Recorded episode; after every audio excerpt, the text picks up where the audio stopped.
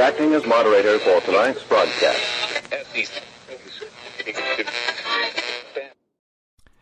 I'm your moderator, Chris Paul. Let's be reasonable. You want to get out of the hole you dug yourselves? Well, the first step is to stop digging. It's high noon for Friday, December 17th, 2021. Follow the podcast on the Telegram Messenger app at t.me slash I'm your moderator or join the discussion thread at t.me slash I'm reasonable. You can also find me on Gab and Gettr at I'm your moderator. The Substack is I'm your moderator.substack.com and the merch site is cancelcouture.com or go direct shop.spreadshirt.com slash cancel dash couture. Today is the 331st day of Barack Obama's third term as served by the half dead, demented, degenerate, ventriloquist dummy, fake proxy president Joe Biden, who is overwhelmingly compromised by the Chinese Communist Party, the patriarch of one of the most corrupt families in American history, and the father of one of the most despicable sons to ever walk the earth. That's Hunter Biden. So, congratulations, commies! You started to figure out that everything they told you is wrong, but your solution is to just believe harder. And if that has started to make you feel a little bit crazy, a little bit unstable, a little bit like reality might be fading away from your perception, well, the good news is there's a solution. The solution is to just let go. Just let go of the whole story you were told, the whole story you repeated, the same story that you used as the basis to try to destroy people's lives and your own relationships. I know it's gonna hurt a little bit, right in the ego. But the truth is, it's only gonna hurt more later. So do it now. Just get rid of all the stupid and evil communist ideas. Figure out a way to go out and make amends with all those people you have shamed and bullied and slandered and censored and tried to get fired from their jobs, all those people you cast out and exiled, all those friends and family members you've told can't be around you or can't be around other family members because you are the great protector. It's going to be hard. I understand. Because you always imagined yourself as the very smart and very moral and very serious person that it turns out you simply are not. And admitting that to people you have been horrible to is going to be difficult. But the thing is, you can do it. And it is only going to get worse. So do it now and then just migrate back to America, where all of us will receive you with open arms because we want more Americans involved in the project of America, the project of human liberty and self governance. And with that, I would love to extend a warm Friday high noon welcome to all of the redeemable communists out there. Hello, commies! Welcome to the show. It's Friday, and it's important for me to remind you that although I enjoy mocking and ridiculing all of the very stupid and evil ideas you continue to promote, I am nonetheless doing this for your benefit because I want you to be American again. But by all means, continue to call me a conspiracy theorist and dig your hole deeper. You are only changing your own personal outcome because the overall outcome in reality is only headed in one direction. Only one horse is going to win the race, and it ain't the one you bet on.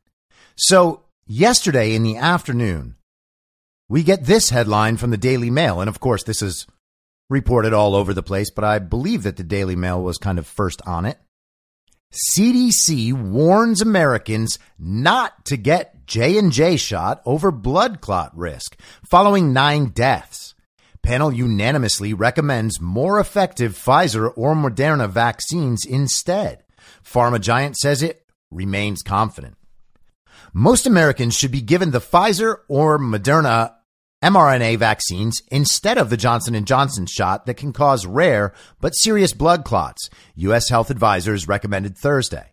The strange clotting problem has caused nine confirmed deaths after J&J vaccinations, while the Pfizer and Moderna vaccines don't come with that risk and also appear to be more effective. Advisors to the Centers for Disease Control and Prevention said.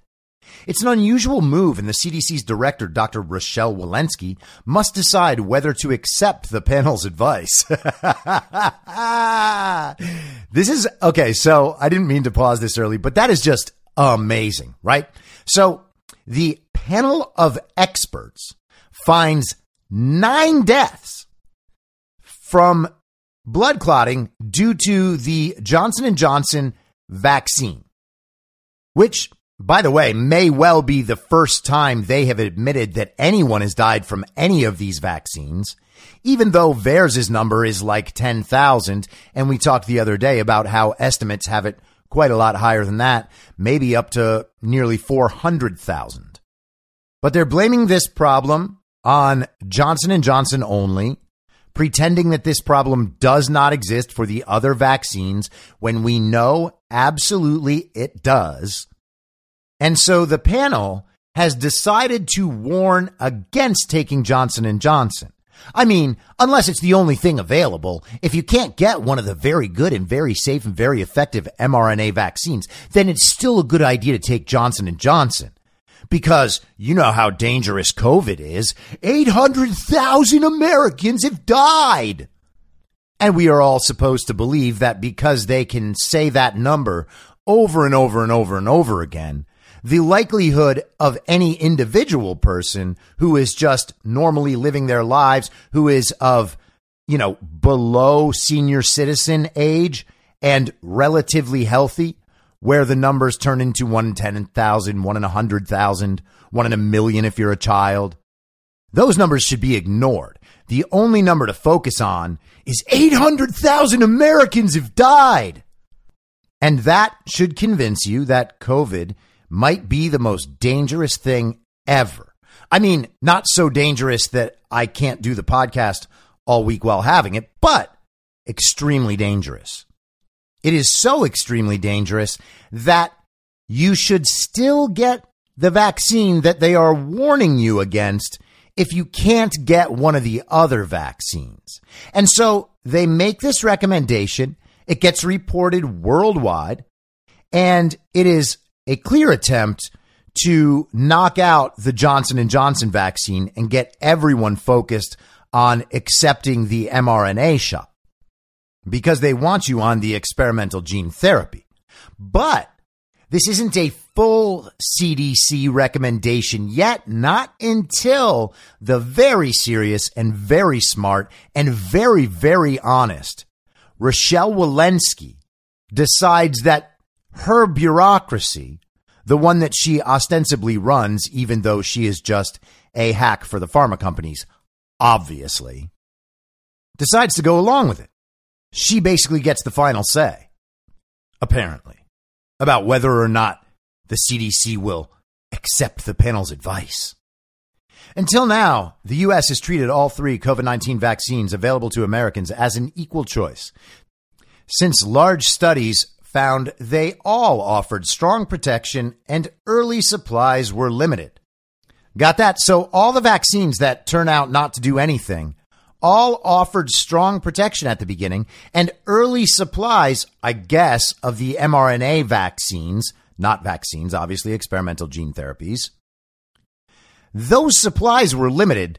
So based on the limited supplies, Johnson & Johnson was very safe and very effective then. You got that? It's good to know that the supply goes into their thinking. J&J's vaccine initially was welcomed as a single dose option that could be especially important for hard to reach groups like homeless people who might not get the needed second dose of the Pfizer or Moderna options. Does anyone believe this nonsense? I mean, what in the world? They're making decisions about how many doses of a vaccine you need based on whether or not homeless people would have a hard time getting it? Isn't it incredible that they can always tell you some group of people that won't have access to the thing? So the science must change based on equity concerns. And you know, thank goodness they're looking out for homeless people this much. I mean, homeless people have had so many COVID outbreaks, except, you know, I guess they haven't really had any, have they? Has anyone heard of an outbreak among the homeless? Shocking, isn't it? But the CDC's advisor said Thursday that it was time to recognize a lot has changed since vaccines began rolling out a year ago.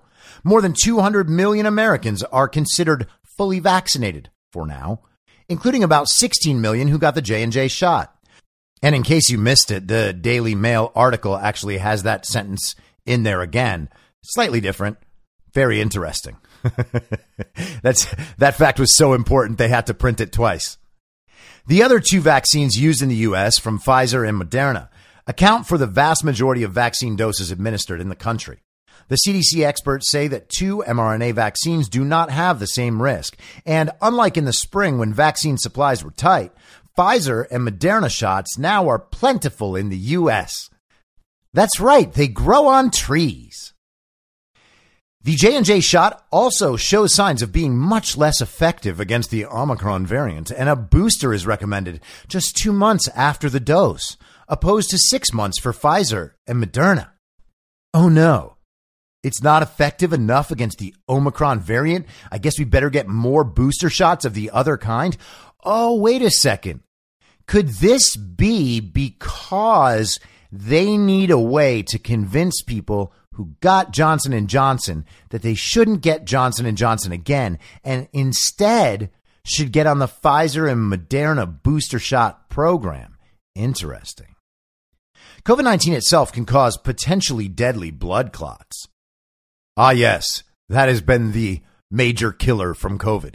And uh, I wonder how many of those potentially deadly blood clot cases have come from COVID in the vaccinated. That would be extremely interesting. I wonder if they could provide statistics on this. Of course, they won't, and there's no data in this article anywhere, but that's not a problem. But the suspect culprit for the vaccine related kind is a rogue immune response linked to both the J&J shot and a COVID-19 vaccine made by AstraZeneca. Both of those vaccines are made similarly, using a cold virus known as an adenovirus, though AstraZeneca's shot is not used in the US. The FDA this week warned that another dose of the J&J vaccine shouldn't be given to anyone who developed a clot following either a J&J or AstraZeneca shot. It's crazy because they keep saying that these issues are extremely rare, but when they talk about them, they don't make them sound that rare. Isn't that odd? It's almost like they're not saying true things. At issue is a weird kind of blood clot that forms in unusual places, such as veins that drain blood from the brain, and in patients who also develop abnormally low levels of the platelets that form clots. Symptoms of the unusual clots, dubbed thrombosis with thrombocytopenia syndrome, include severe headaches a week or two after the J&J vaccination, not right away, as well as abdominal pain and nausea. Several other countries already have recommended age restrictions for both the AstraZeneca and J&J vaccines, or that preference be given to the Pfizer and Moderna vaccines. Isn't that great? The whole world health community has decided that Johnson & Johnson has made enough money on vaccines and it was a nice run they had, but the truth is everyone needs the mRNA in them right now. So Pfizer and Moderna, the companies closest to Anthony Fauci's heart, are going to just take it from here. Now, there's a truly amazing piece of propaganda in The Atlantic from yesterday. The CDC's flawed case for wearing masks in school by David Zweig. The debate over child masking in schools boiled over again this fall, even above its ongoing high simmer. The approval in late October of COVID 19 vaccines for 5 to 11 year olds was for many public health experts an indication that mask mandates could finally be lifted. Oh, yes. It's exactly what all the very serious people were waiting for. Yet, with cases on the rise in much of the country, along with anxiety regarding the Omicron variant, other experts and some politicians have warned that plans to pull back on the policy should be put on hold. Scientists generally agree, according to the research literature, wearing masks can help protect people from the coronavirus. But the precise extent of that protection, particularly in schools, remains unknown. And it might be very small. You got that? So that right there, according to David Zweig, is the science. Okay. He is literally attempting to restate the science that supports the wearing of masks. And listen to how many times he attempts to couch his statement so that there is nothing definitive in this sentence whatsoever. Okay. First, scientists generally agree.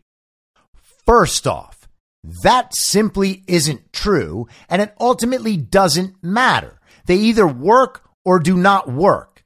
The answer to the question of whether or not masks work has absolutely nothing to do with whether or not they can find enough scientists who claim to agree.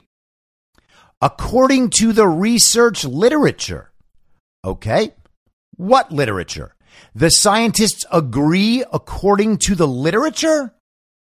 Well, that's not them agreeing about whether or not masks work. If you're agreeing according to the literature, then aren't you just agreeing or disagreeing with what the literature says? And the truth is that the literature does not say that masks work. Again, this is brain dead. Wearing masks can help protect people from the coronavirus. Can, okay?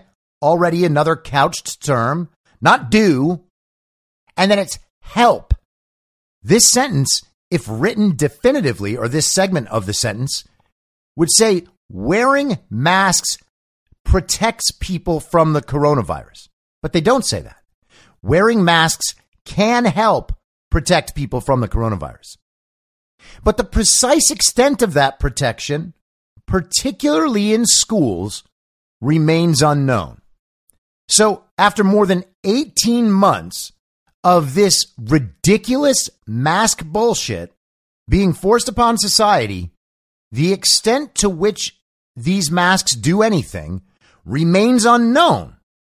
Even though we are constantly told by the expert class and the propagandists at the Atlantic that masks do work, the extent to which they work apparently remains unknown, and it might be very small. Imagine talking this way about something you actually firmly believed and could prove. No one would ever do that.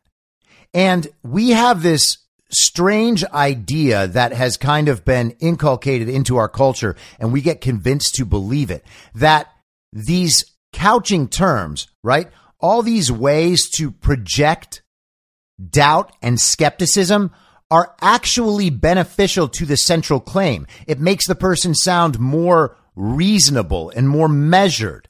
They don't want to just come out and say that masks do work because obviously they don't and anyone would know that. But they still want to imply that masks work. So they use all these waffling terms to convince people that somehow this is the serious way of addressing the efficacy of masking what data do exist have been interpreted into guidance in many different ways. The World Health Organization, for example, does not recommend masks for children under six. The European Center for Disease Prevention and Control recommends against the use of masks for any children in primary school. And isn't that interesting? I wonder if they're just very bad people or if they have different data or maybe the masks work different depending on where you are and how old you are. But yet the very serious, very educated, very astute readers of The Atlantic can't get to the bottom of whether or not that paragraph is just rampant brain dead nonsense. Seen in this context, the CDC has taken an especially aggressive stance, recommending that all kids two and older should be masked in school. The agency has argued for this policy amid an atmosphere of persistent backlash and skepticism. But on September 26th, its director, Rochelle Walensky, marched out a stunning new statistic. Speaking as a guest on CBS's Face the Nation, she cited a study published two days earlier, which looked at data from about a thousand public schools in Arizona. The ones that didn't have mask mandates, she said, were 3.5 times as likely to experience COVID outbreaks as the ones that did. This estimated effect of mask requirements, far bigger than others in the research literature, would become a crucial talking point in the weeks to come. On September 28th, during a White House briefing, Walensky brought up the 3.5 multiplier again. Then she tweeted it that afternoon. In mid October, with the school year in full swing, Walensky brought up the same statistic one more time. But the Arizona study at the center of the CDC's back to school blitz turns out to have been profoundly misleading. You can't learn anything about the effects of school mask mandates from this study. Jonathan Ketcham, a public health economist at Arizona State University, told me. His view echoed the assessment of eight other experts who reviewed the research and with whom I spoke for this article. Masks may well help prevent the spread of COVID, some of these experts told me. Oh, wait a second. Hold on. Hold on. Not all of the experts told you that masks may help. I mean, what? I thought the experts agreed that masks do help. Not that there was some discussion about whether or not they may help. Man, I'm learning so much from this Atlantic article. Imagine being the kind of rock dumb communist who still reads this and is like, oh, wow. I was right all along about masks maybe or maybe not working. wow, man, this stuff is unbelievable. Could you imagine how mushy your brain would have to be after reading article after article like this and trying to believe everything in it? You would not be able to have a coherent thought about anything. And it turns out that's exactly what happens. And that's exactly how so many people, probably 25 to 30% of the country, still believes that there is some chance Joe Biden went out and got 81 million real legal American votes. This is the kind of nonsense you have to be able to stuff all into your tiny child brain without it exploding to believe that Joe Biden actually won the election. Masks may well help prevent the spread of COVID. Some of these experts told me and there may well be contexts in which they should be required in schools. Oh, well, why don't you make some up? Okay? Lay them on me. Let's find out which contexts this would make any sense in. But the data being touted by the CDC, which showed a dramatic more than tripling of risk for unmasked students, ought to be excluded from this debate. The Arizona study's lead authors stand by their work, and so does the CDC. But the critics were forthright in their harsh assessments.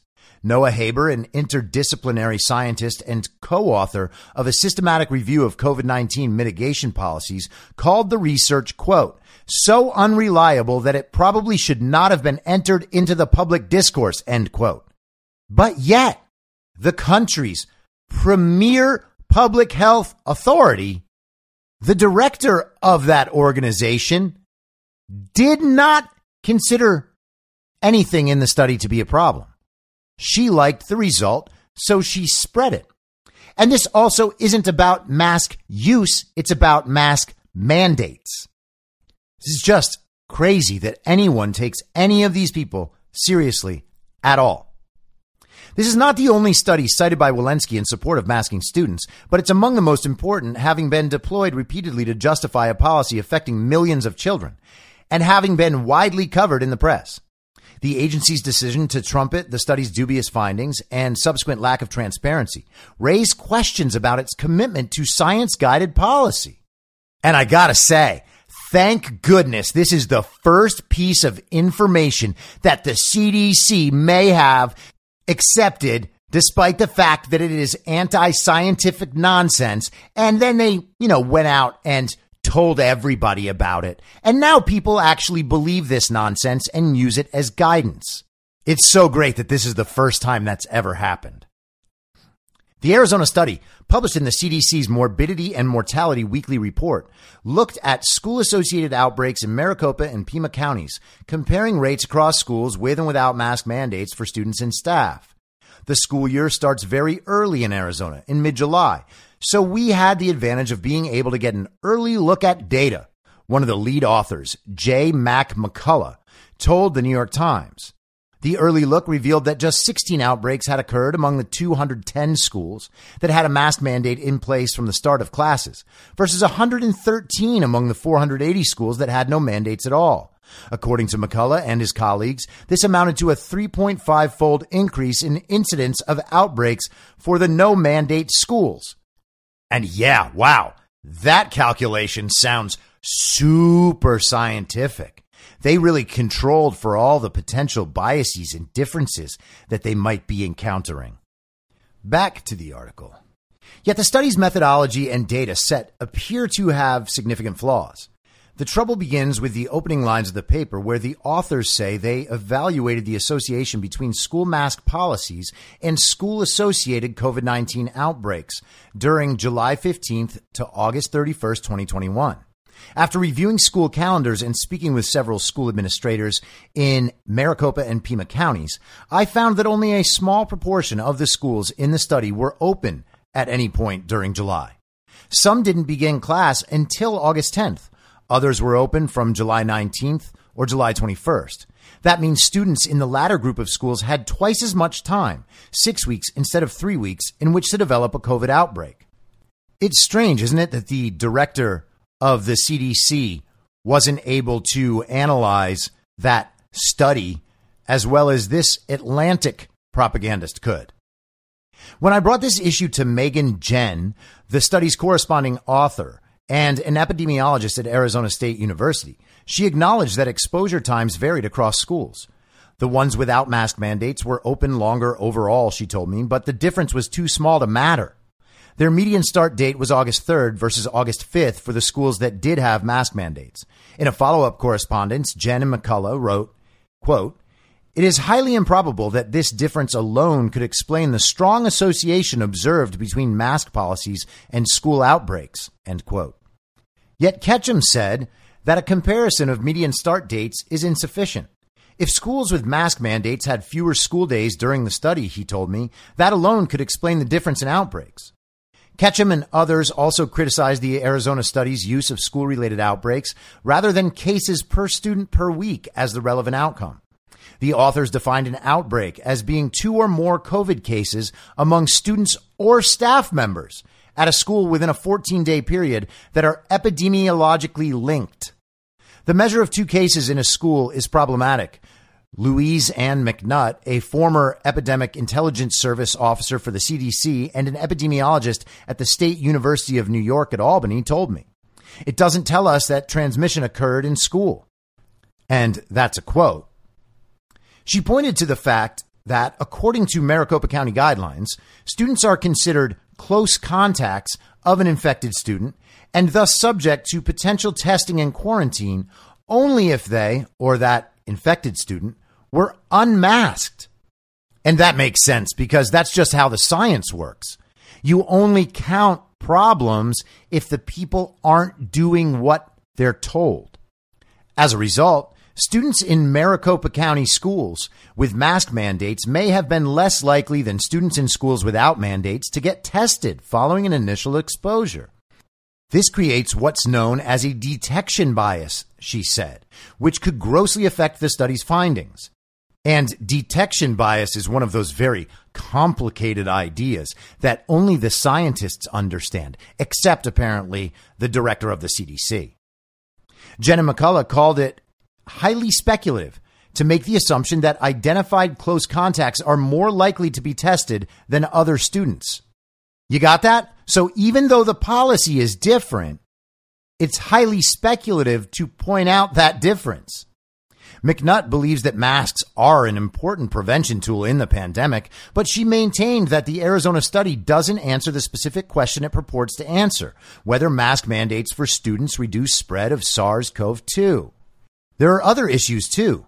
Jason Abaluck an economics professor at Yale and the lead investigator on a 340,000 person randomized trial of masking in Bangladesh, called the Arizona study ridiculous for failing to control for the vaccination status of staff or students. Oh, so there's another problem. The vaccination status is a problem too. You got that? If more people had been immunized at the schools with mask mandates, or if those schools were more likely to have other mitigation measures in place, such as improved ventilation, then they likely would have seen fewer outbreaks regardless. According to the paper, data on vaccination coverage were unavailable on a per school basis. So, how many problems are we up to now? Three? Four? Even basic elements of the dataset inspire some concerns. According to the paper, 782 of the 999 public non charter schools included in the study were in Maricopa County.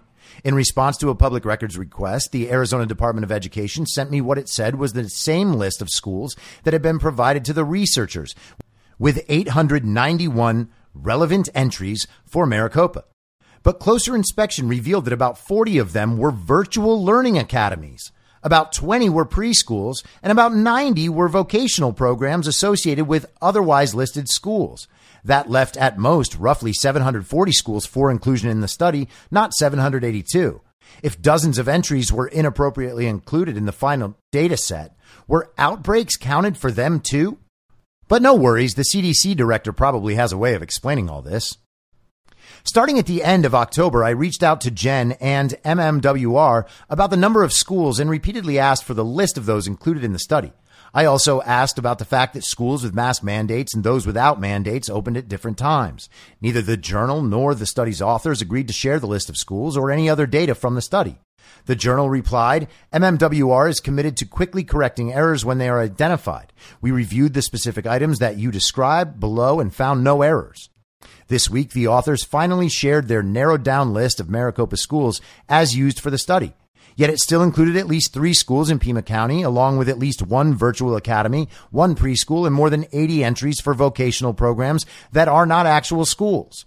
In response to a follow up inquiry, they acknowledged having included the online school by mistake while attributing any other potential misclassifications to the Arizona Department of Education. You got that? So there are at least seven or eight obvious errors with how they conducted their study. But if there were, then it was the Arizona Department of Education's fault. And the science is still perfect. A media relations manager from the lead authors university told me that, quote, the data used for this study were entirely appropriate for the study's objectives, end quote, and that, quote, doctors Jehn and McCullough stand by the methodology and results from the data analysis of the 999 schools included in the study. The extent of the benefits of wearing masks for preventing COVID remains uncertain, but it's wrong to say we don't know anything at all. One thing you can extrapolate well is that masks have some effect, Haber told me. But the level of effectiveness depends on an enormous array of very important factors, and high quality direct evidence is difficult to come by, particularly for schools.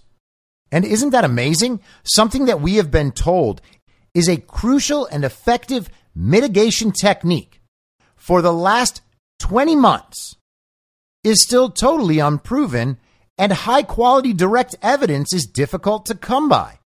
So, how does Haber justify that first part? That we can extrapolate well that masks have some effect. Given its apparent flaws, the Arizona study would seem to bear out Haber's point, offering little evidence, one way or another, on whether mask mandates work in schools or to what degree. Even taken at face value, though, its findings don't appear to fit with those from other research. Abaluck's huge randomized trial of mask use in rural Bangladeshi villages, for example, estimated just an 11% reduction in confirmed symptomatic SARS CoV 2 infection among adults wearing surgical masks and relatively little evidence of any effect for cloth masks. Another more similar study published in MMWR in May, looked at case rates among more than 90,000 students in Georgia, comparing those at schools with and without mask mandates. It found that the incidence of COVID was 37% lower in schools where staff were required to wear masks and 21% lower in schools where that rule applied to kids. The latter difference was not statistically significant, and the authors noted that the data, quote, cannot be used to infer causal relationships, end quote. Now compare those numbers with the headline finding from the Arizona study touted repeatedly by Walensky that a lack of school masking mandates more than tripled the risk of outbreaks. A number of the experts interviewed for this article said the size of the effect should have caused everyone involved in preparing, publishing, and publicizing the paper to tap the brakes. Instead, they hit the gas. Given that data were collected through August 31st, the authors had just a few weeks to complete their analysis and finalize their manuscript before MMWR put it out on September 24th. Walensky tweeted out the research four days later. As the CDC's outlet for scientific reports, MMWR has long been crucial for assessing and documenting outbreaks of disease up to and including this pandemic. Yet it's also been a source of steady controversy. As Politico reported in September 2020, officials in the Trump administration tried to influence MMWR releases so that its messaging on COVID would align with the president's. Career staffers expended, quote, great effort to resist this influence and uphold MMWR's scientific integrity, a former official told the House Select Subcommittee on the coronavirus crisis. Yet under the Biden administration, the agency has not always been apolitical.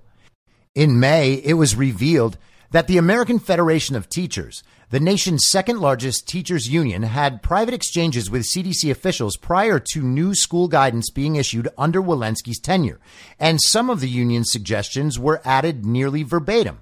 In September, on the same day as the Arizona Studies publication, Walensky overruled her agency's advisory committee by endorsing the use of COVID vaccine booster shots for teachers and other workers deemed at high risk of exposure, thereby aligning the CDC more closely with President Joe Biden's position. Still, the publication and agency endorsement of the Arizona study is especially demoralizing. How did research with so many obvious flaws make its way through all the layers of internal technical review? And why was it promoted so aggressively by the agency's director? I reached out to Walensky's office to ask about the study, noting its evident limitations and outlier result. How, if at all, does this research figure into the agency's continuing guidance for schools around the country? The CDC did not respond to my inquiries. With Biden in the White House, the CDC has promised to follow the science in its COVID policies. Yet the circumstances around the Arizona study seem to show the opposite. Dubious research has been cited after the fact without transparency in support of existing agency guidance. Research requires trust in the ability to verify work. Ketcham, the ASU public health economist, told me. That's the heart of science. The saddest part of this is the erosion of trust. And just to read this first sentence, this last paragraph again.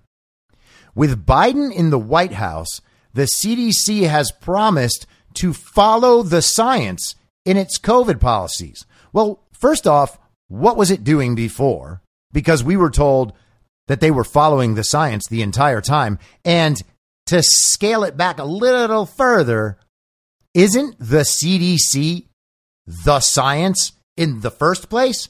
I mean, isn't that where we get the science from the CDC and from the oracle of science, Nazi Dr. Anthony Fauci. I mean, that's the science.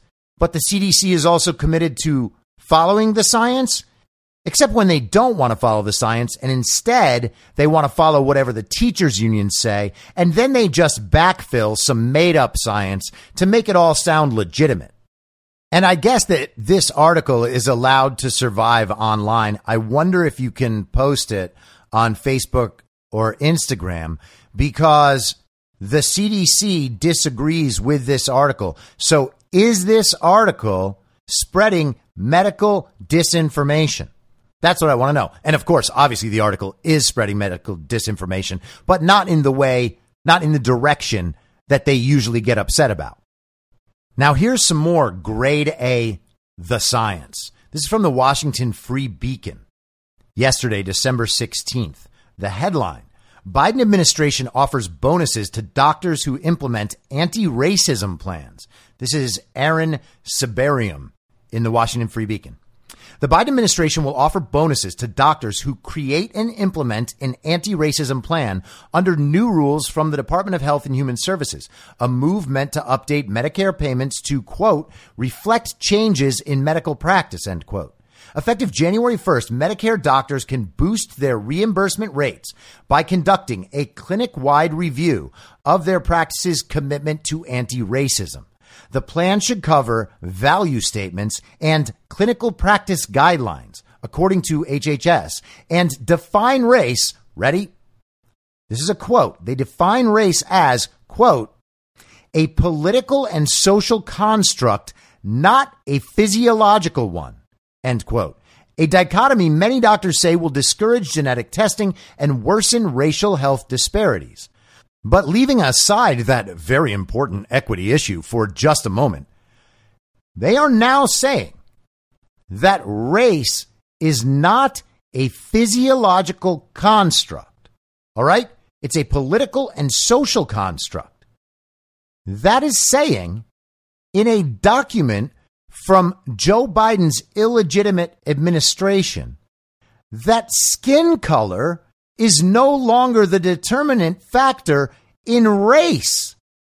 They are edging ever closer to just simply saying racism is anything we don't agree with.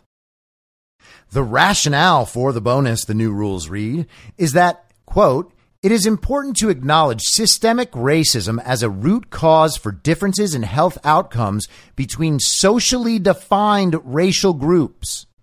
Such premises have found a receptive ear in the Oval Office, which has taken steps to institutionalize them throughout the federal bureaucracy. Hours after his inauguration, President Joe Biden signed an executive order launching a quote, whole of government equity agenda, end quote.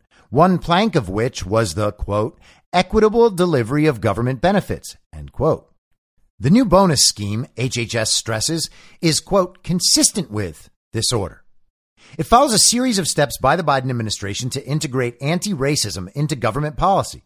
In November, for example, the Department of Homeland Security listed diversity, equity, and inclusion as one of its top two priorities ahead of cybersecurity. HHS did not immediately respond to a request for comment. And the article goes on, but why in the world is American taxpayer money going to pay doctors bonuses for forcing their staff to accept the Marxist narrative on race. Aren't we like always told about how Medicare needs more funding? They're literally using their funding to pay people to accept critical race theory into their lives. And let's see if we can get even crazier. This is from Reuters yesterday.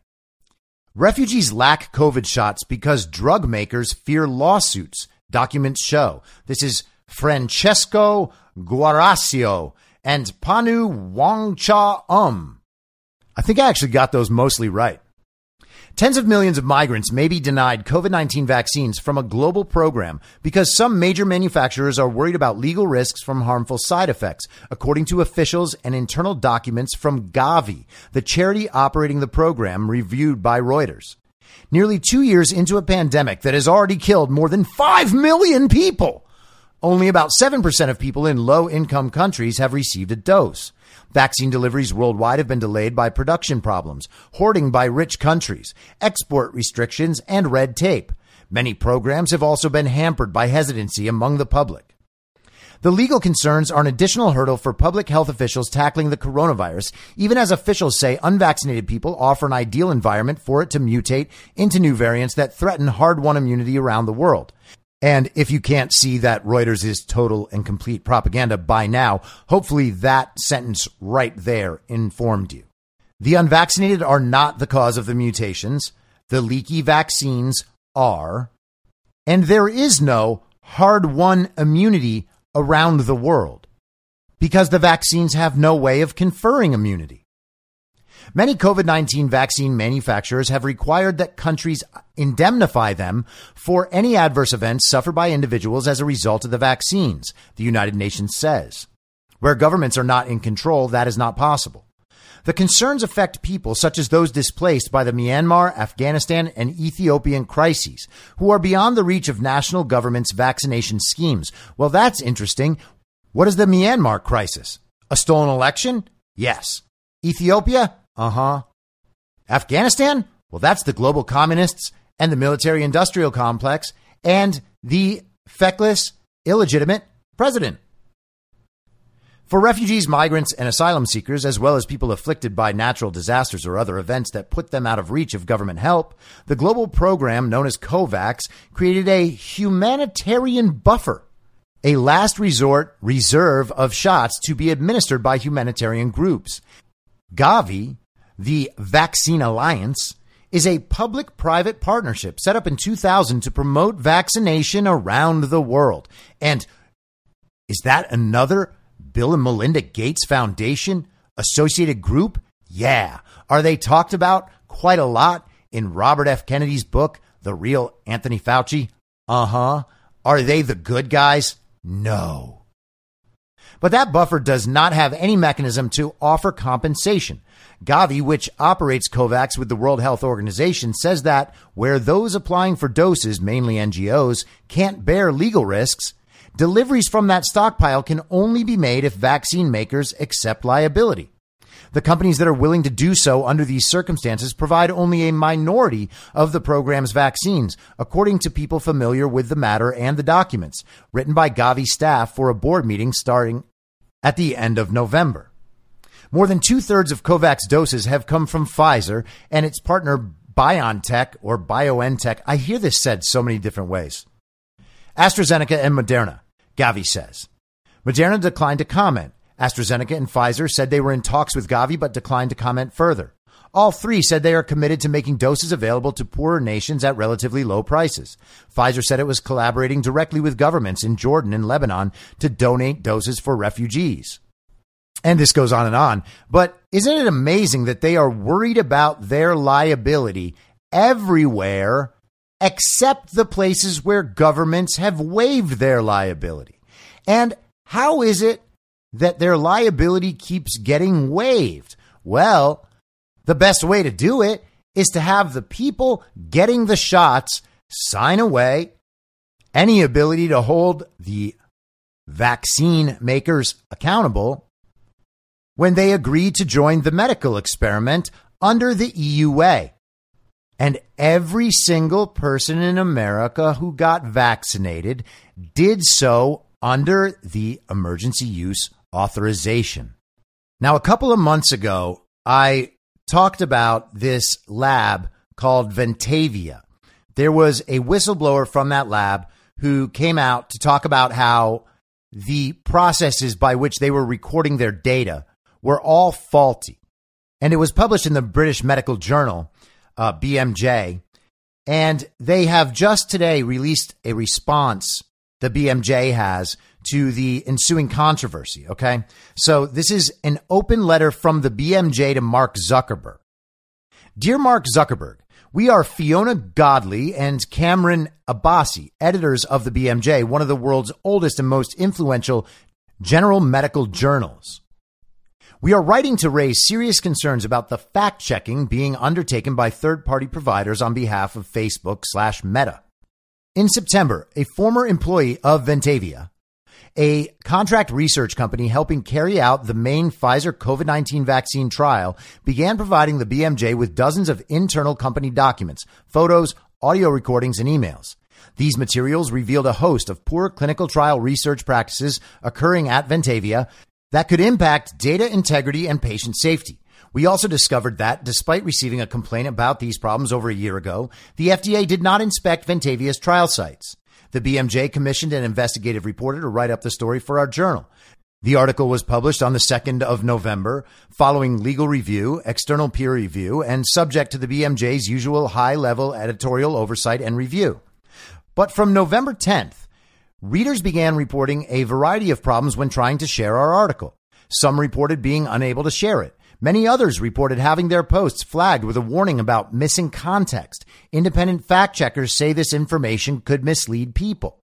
Those trying to post the article were informed by Facebook that people who repeatedly share false information might have their posts moved lower in Facebook's newsfeed.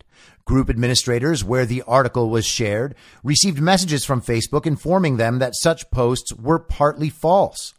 Readers were directed to a fact check performed by a Facebook contractor named Lead Stories. We find the fact check performed by Lead Stories to be inaccurate, incompetent, and irresponsible. And they have a few bullet points about what was wrong with the fact check. It fails to provide any assertions of fact that the BMJ article got wrong. It has a nonsensical title. Fact check. The British Medical Journal did not revealed disqualifying and ignored reports of flaws in Pfizer COVID 19 vaccine trials. And they're right. That is nonsensical. And it is exactly opposite of what happened. The first paragraph inaccurately labels the BMJ a news blog. Okay. This is one of the top elitist medical journals in the world. And Facebook's partner fact checker lead stories called it a news blog. It contains a screenshot of our article with a stamp over it stating flaws reviewed. Despite the lead story's article not identifying anything false or untrue in the BMJ article, it published the story on its website under a URL that contains the phrase hoax alert. We have contacted lead stories, but they refuse to change anything about their article or actions that have led to Facebook flagging our article. We have also contacted Facebook directly, requesting immediate removal of the fact checking label and any link to the lead stories article, thereby allowing our readers to freely share the article on your platform. There is also a wider concern that we wish to raise. We are aware that the BMJ is not the only high quality information provider to have been affected by the incompetence of Meta's fact checking regime. To give one other example, we would highlight the treatment by Instagram, also owned by Meta, of Cochrane the international provider of high quality systematic reviews of the medical evidence. Rather than investing a proportion of Meta's substantial profits to help ensure the accuracy of the medical information shared through social media, you have apparently delegated responsibility to people incompetent in carrying out this crucial task. Fact checking has been a staple of good journalism for decades. What has happened in this instance should be of concern to anyone who values and relies on such sources as the BMJ. We hope you will act swiftly specifically to correct the error relating to the BMJ's article and to review the processes that led to the error, and generally to reconsider your investment in and approach to fact checking overall. And it's amazing, isn't it, that they have finally come around to the point that all of us have been making for two years once it affected them. Before that, well, hey, push whatever agenda you like. Once they get fact checked on their stuff, then it is a serious issue. Now, COVID in the NFL this week has been running rampant. And of course, we are told that all the professional sports leagues in America are almost entirely vaccinated, right? And they all follow very strict protocols. They are actively involved in trying to ruin their players' social lives. But none of it has worked. There's still COVID everywhere. This is from Yahoo Sports on Tuesday. The NFL has hit a COVID 19 iceberg, putting Roger Goodell's zero tolerance policy to the test. After a 2020 season that saw COVID 19 hotspots develop in multiple organizations, the NFL hoped experience, knowledge, and a high vaccination rate would head off another spate of intense roster infections in 2021. That hope hit an iceberg this week. After setting a single day record for COVID positives across the league Monday, the Los Angeles Rams were forced to close their team facility on Tuesday, while the Cleveland Browns also moved into the league's enhanced protocols after placing eight players, including four starters, onto the COVID reserve list.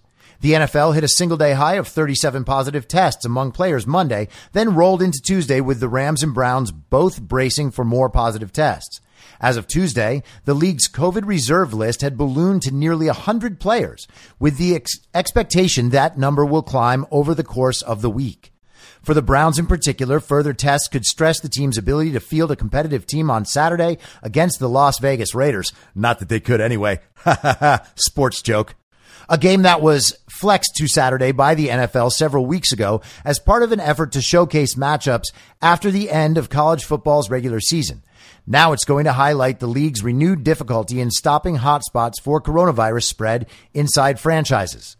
With the Browns already placing a sizable chunk of their active game roster on the list, it could also challenge the resolve of the league office if the spread of infection continues to spiral.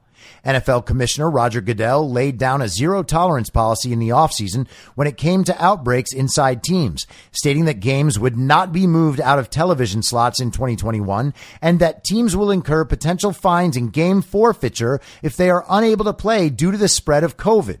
No team had to forfeit in 2020, though several games were pushed back, sometimes even into midweek.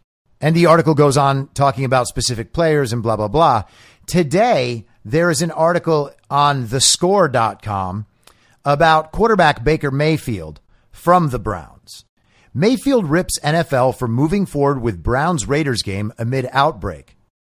Baker Mayfield criticized the NFL on Thursday for not postponing the Cleveland Browns game with the Las Vegas Raiders amid the AFC North club's COVID 19 outbreak. Mayfield is one of 20 players, along with head coach Kevin Stefanski, who has apparently tested positive the quarterback accused the league of thinking primarily about its bottom line. And he tweeted at NFL, make up your damn mind on protocols. Showing up and making only three teams test, also you can keep the game as scheduled to make money.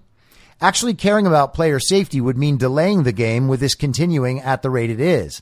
But to say you won't test vaccinated players if they don't have symptoms, then to pull this randomly. doesn't make any sense to me. Tell me if this makes sense. No test this morning, then let our team gather for practice, then show up after practice to test them. Something seems off here. And I'm hoping that Baker Mayfield is being somewhat facetious with these tweets just to point out the NFL's hypocrisy and isn't actually scared of COVID. Teams attempted not to test vaccinated asymptomatic players Thursday before the NFL Players Association stepped in sources told Pro Football Talk's Mike Florio.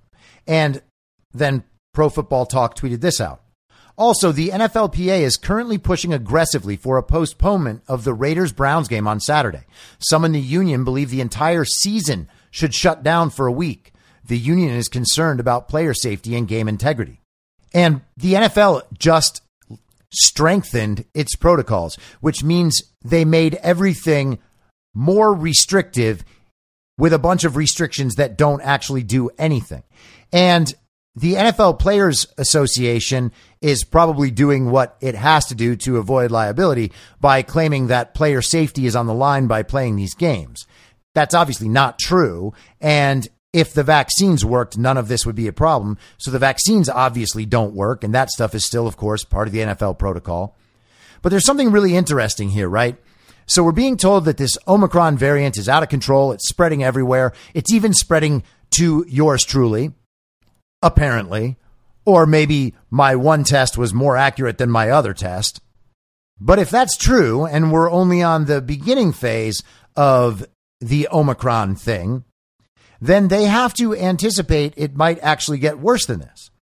So, what happens if the NFL cancels a game at this point in the season? Or cancels an entire week at this point in the season. Well, as a practical and logistical issue, that would present a lot of problems. There are only four weeks of the regular season remaining on the NFL schedule. Then there are three weeks of playoffs, and then there is a break for a week before the Super Bowl. So, if anything at this point is delayed, then the schedule becomes a real problem to figure out. All the teams have already gone through their bye weeks where they are off. So if they were to delay anything, if they were to delay one game, for instance, maybe they could play it a couple days later and do some shuffling of the schedule and get back on track by the time they need to. But if they're going to shut down multiple games or shut down an entire week, then the off week before the Super Bowl would vanish. Because the Super Bowl, with its scheduling with everything planned around it, the television packages, all of that stuff, the ad buys, everything. You can't just move the Super Bowl. That would be an absolute worst case scenario for the NFL. And if you just canceled one week, theoretically, you wouldn't have to. But if you start canceling now, and the Omicron thing accelerates and players are getting tested and more are testing positive, and then you have to cancel things next week, the week after, the week after, well, then you're in a lot of trouble. And so it seems like what they're doing is making sure they don't set that precedent where they are going to cancel games. Because if they start that and it gets worse, well, then they're kind of screwed. Then they might actually have to reschedule the Super Bowl. And that would be an absolute nightmare. That is probably too big a financial decision for them to make. And it seems like the NFL may be in a catch 22 right now because the players and the Players Association, they're already pointing out the problems and the hypocrisy with not canceling games. But if the NFL starts canceling games, they might not be able to stop if this Omicron thing spreads the way people are talking about it spreading. Now, who cares if healthy young men get Omicron? They're going to be fine. That's not the point. And fine, fine. Who cares about the NFL? Blah, blah, blah. The NFL is a major cultural institution. It doesn't matter if they have bent over to the Chinese Communist Party and the woke agenda and whatever else. I understand all that. Okay. But in terms of cultural institutions in this country, it is one of the biggest and most significant. If NFL teams in the playoff hunt right now have to start forfeiting games and not making them up, for instance, people are going to be furious. People will notice this sort of thing. And if they go ahead with the games, people are going to realize, rightly, that it's all been bullshit the whole time. And these are the risks you take when you set up such ridiculous policies as a way of signaling your compliance. There is probably nothing that could do more to destroy the global communist COVID narrative than a very scary variant that happens to not be very scary and instead is extremely transmissible and extremely mild. If everyone gets it, and everyone's just fine, basically the entire narrative disappears. And so, what is the NFL gonna do? I guess we'll see. I know what I'm gonna do, and that is laugh at Roger Goodell for being such an absolute embarrassment to a once great American cultural institution. And finally, I want to highlight this piece in The Blaze from yesterday by Daniel Horowitz. The vaccines are working exactly as they were designed. He starts off with a quote from George Orwell Some ideas are so stupid that only intellectuals believe them. There is nowhere to run or hide from the growing observations that the closer we come to universal vaccination rates in many countries, the worse the pandemic has become. We have always known that leaky vaccines have the potential to create viral enhancement, but the recent data is unmistakable. At the same time, the COVID cultists are panicking over an emerging variant that actually might be the mildest of all while mainly affecting the vaccinated. A perfect refutation to the mass vaccination push. All signs point to the need to suspend the shots and focus exclusively on monoclonal antibodies and other early treatment. Or is there an ulterior motive? At this point, we better pray that Omicron becomes dominant in the U.S. as quickly as possible. The most devastating observation of 2021 is that more people have died from COVID under the mass vaccination regime during the existing variant than before there was a single jab. According to the CDC's data table for daily death trends, there have been 127,184 COVID deaths from September 1st through November 30th this year, which is 45% greater than the 87,829 recorded deaths over the same period in 2020. And some of the deaths from this year are still lagging and likely to be updated. Man, what could be causing all of that extra death? I wonder if it has anything to do with that article we read last week about the massive study in The Lancet where they couldn't tell the difference between COVID 19 and vaccine side effects. Huh. Typically, viruses mutate down and become less virulent. Last year, there was much less built up immunity, we had fewer treatment options, and we had zero vaccines. It is nearly impossible to ignore the fact that narrow spectrum leaky vaccine has made the virus much worse. During the peak of the winter wave in January, there were 19 recorded deaths for 15 to 17 year olds. In August, when the vaccines began to leak and we likely experienced vaccine mediated viral enhancement, kids got noticeably sicker. Although deaths were still very rare, there were 63 recorded deaths among that age cohort, and the numbers have generally remained higher. I wonder if that has anything to do with when they started vaccinating kids.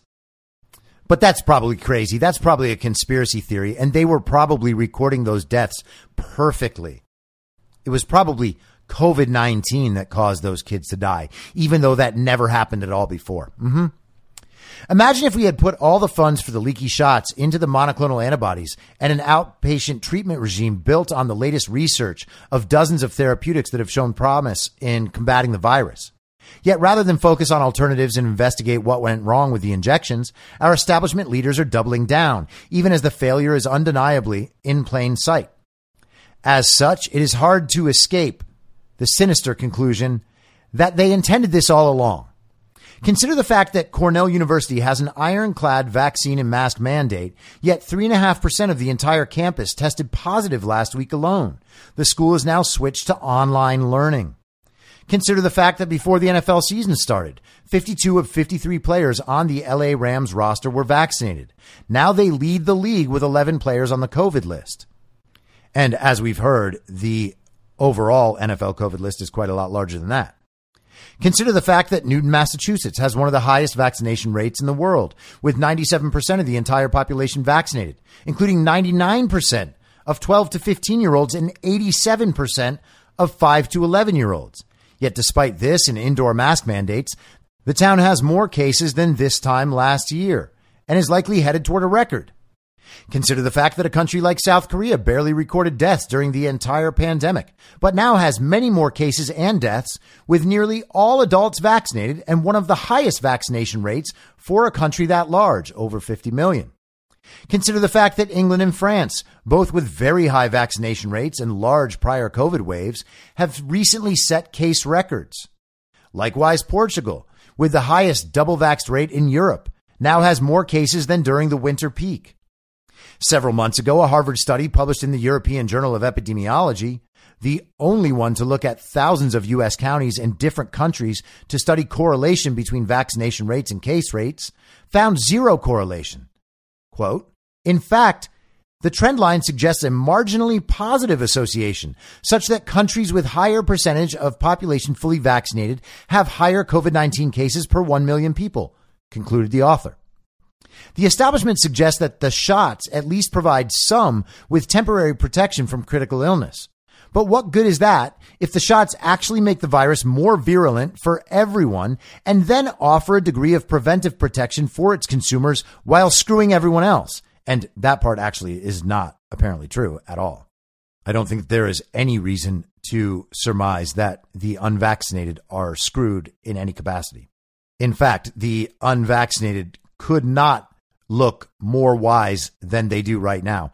And now that I say that, I'm sure that in a month it'll look more wise. And in 10 years, it will look incredibly wise.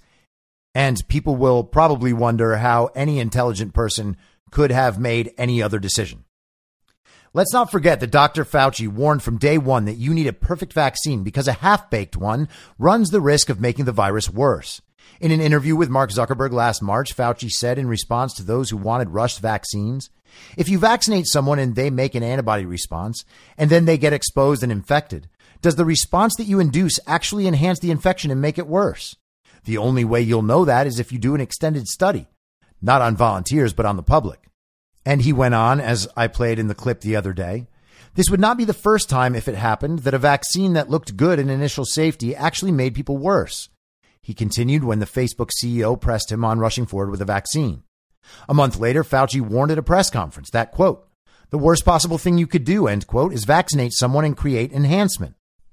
And by the way, even considering antibody dependent enhancement will get you a Facebook fact check. You are not allowed to talk about that. Well, a year and a half later, isn't that exactly what we are seeing? Remember, the FDA warns during the initial emergency approval period that, quote, risk of vaccine enhanced disease over time, potentially associated with waning immunity, remains unknown, end quote. And that's at a time when the FDA didn't know just how badly these shots would wane. Or did it? Is it perhaps the intent to create the need for endless shots to fix the immune suppression and viral enhancement created by the first round? Just like a heroin addict who constantly needs more poison to temporarily assuage the latest withdrawal symptoms until he descends into a death spiral. It is now universally accepted that the vaccine first suppresses your immune system, possibly for six weeks following the first shot, before it provides any protection for a few months thereafter. To encourage people to vaccinate even more while the numbers are high is the surest way of enabling more people to get the virus.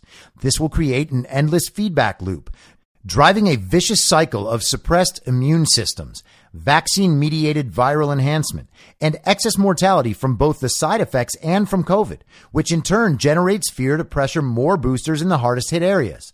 The German state of North Rhine Westphalia is making boosters available for people to take every four weeks. Thus, the more the shots fail, the more the makers succeed.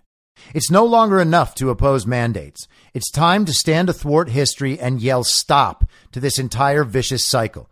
And I gotta say, Daniel Horowitz is correct. None of the story, none of it whatsoever makes any sense. These people have been digging this hole for two years now, and they keep digging it deeper because they cannot admit they are wrong. Admitting they are wrong is an existential crisis for each and every one of them. And it goes way beyond what we were talking about yesterday with Vinay Prasad. He, he perceives some sort of existential crisis for himself in terms of his uh, moral worth and the way he will be viewed in the future by society, knowing that he has been part of a system that has either intentionally or unwittingly, or perhaps just as a sad effect of their desperately clinging to the party of false decorum, actively and unnecessarily harmed children with no benefit whatsoever. And all of the negative effects in clear view of everyone. And they have been the entire time. No one should have ever even considered that any of the way this was handled was a good idea. It was obviously not a good idea from the very beginning, but people lied about it because they cared about their careers and their social standing. They wanted to go along with the people who fund their work. But for others, this is a legitimate existential crisis. Forget about their careers and their reputations. That stuff is gone. There are people who should, and I think will be, put on trial for this stuff. These are crimes against humanity that we have all witnessed in the last two years.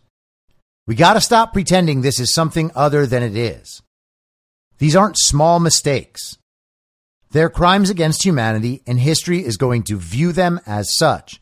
And the people who supported that will be seen and treated the same as the people who suggested it. I'll be back on Monday at the same reasonable time on the same reasonable podcast network. I don't have a network. Masks and lockdowns don't work. They lied to you about a pandemic, and Joe Biden will never be president. Goodbye. Whether you're a total newbie to podcasting or even if you've had a show before like me, you know how intimidating it can be to start your show. The tech side especially can be daunting. That's why I'm so grateful Anchor exists. If you haven't heard about Anchor, it's the easiest way to make a podcast. They knock down all the barriers to entry. Let me explain. First off, it's free. I don't know how or why, but I'm happy about it. The platform's great. There are creation tools that allow you to record and edit your podcast right from your phone or computer. Anchor will distribute your podcast for you so it can be heard on Spotify, Apple Podcast, and many more. I can't even begin to describe how much easier it was to get my show on all the major platforms this time than it was a few years ago. You can make money from your podcast with no minimum listenership. That's right. You build your show, you make money. It's everything you need to make a podcast in one place, and the company is committed to the success of its content creators. Go download the free Anchor app or go to anchor.fm to get started. Thanks for listening. Follow the podcast on the Telegram Messenger app at t.me slash I'm your moderator. You can join the discussion at t.me slash I'm reasonable. I'm also on Gab and Gettr at I'm your moderator. The Substack is I'm your moderator.substack.com and the merch site is cancelcouture.com. You can also go direct to that at shop.spreadshirt.com slash cancel dash couture. I'll see you next time out on the range.